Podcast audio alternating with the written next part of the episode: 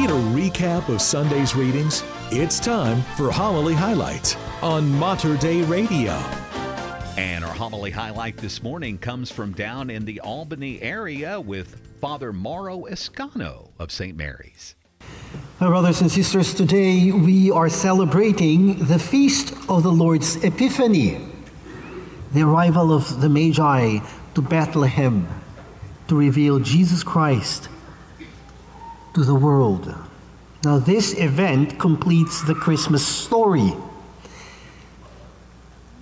But the story really never ends. For us to whom the Lord is revealed, our story is just beginning.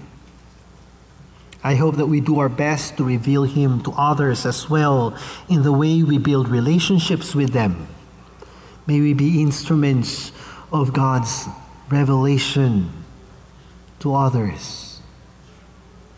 Or through our presence, through our relationships, the hope is that Jesus Christ will be revealed. Now, the feast of the Lord's Epiphany is always a reminder for us of our faith's universality. The Lord came to be King of all the world, not just of a few selected people, but of all the world. So, in this feast, we commemorate the manifestation of the Lord to all the world as represented by the Magi from coming from different parts of the world. And I believe that in celebrating this feast day, we have to remind ourselves that although Jesus Christ has already revealed himself to the world, we still have to exert effort to actually encounter him and feel his grace working in our lives. Let us always remember that our Lord reveals himself to those who search for him so, in other words, our participation is needed if indeed we want to see and encounter Jesus Christ, our King. Now, the Magi traveled far and wide in search of Jesus. They gave up their time, their talents, and their treasures on their journey in search of Jesus Christ. It is generally believed that these men were wealthy you know, they can afford to travel and they have the resources at their disposal for the journey. They gave it up just to find Jesus. Now, that is actually where the tradition of calling them kings came from. They can afford the journey, they have servants with them. And the reason why they were able to get an audience with King Herod himself was probably because they themselves were royalty. So, well, whatever they are, ordinary wise men, astronomers, or kings, they gave up their time, their talents, and their treasures to travel far and wide just to find Jesus. And when they found him, they gave him gifts that are worthy for a king. Now, in them, we see, we see an example to follow. Brothers and sisters, how far are we willing to go to encounter Jesus? How much are we willing to give to have that encounter with Jesus Christ?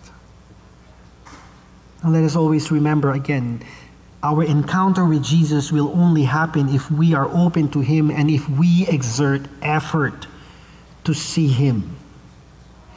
Now, there's a big contrast between the Magi and the others who were looking for Jesus Christ. Herod, for example, whatever his intention was, he was also trying to see Jesus.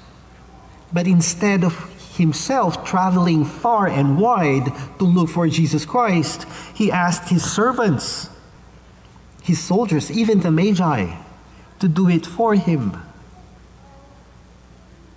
And Jesus did not reveal himself to Herod. Truly, the Lord reveals himself, himself to those who exert effort to truly search for Him. So may we never get tired of searching for the Lord. And may we always encounter Him in all the people we relate with every day of our lives. You know, I was thinking more about this why the Magi are also referred to as wise men. And I think they are called wise because they knew what to look for. Materially, they might already have everything they could ever want. But they knew that those were not really enough, so they looked for that which really mattered. They looked for God. And I think a part of being wise is to be able to, to ask the right questions, to look for, for the most important things. And the Magi showed us an example to follow. So let us truly not stop looking for the Lord, even if things are going well in our lives. You know, there are there's a tendency for, for people to only pray when they have problems. There's a tendency for people to, to only want to encounter the Lord when they're uh, on the lowest times in their lives. Well, brothers and sisters, those are not the only times when the Lord reveals Himself to us. We should look for Him all the time, in all situations of our lives, in all the people that we relate with, you know, in the poor, in the marginalized, in our friends, and even strangers who need help, in the people we love, in everyone. If we look hard enough, the Lord will reveal Himself to us. In situations where it is so easy to give in to impatience and anger with other people, you know, in situations where it's so easy to make judgments about others, let us be wise and look for Jesus instead. And just like the wise man who gave Jesus precious gifts, let us give them our gifts of love and kindness. Most probably, they too are looking for Jesus, whether they know it or not.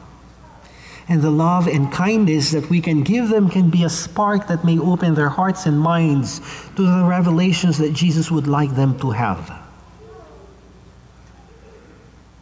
Well, the Lord has been revealed to us because we actively look for Him. Well, may, may we never stop.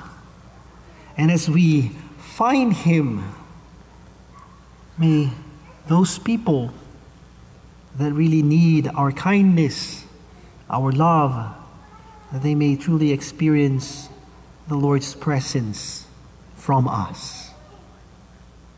So, as we celebrate today the Epiphany of the Lord, let us pray that we may have the strength to become instruments of our Lord's epiphany to others every day of our lives. Let us truly reveal Him to everyone. And that is today's homily highlight. That is Father Mauro Escano from St. Mary's Catholic Church down in Albany.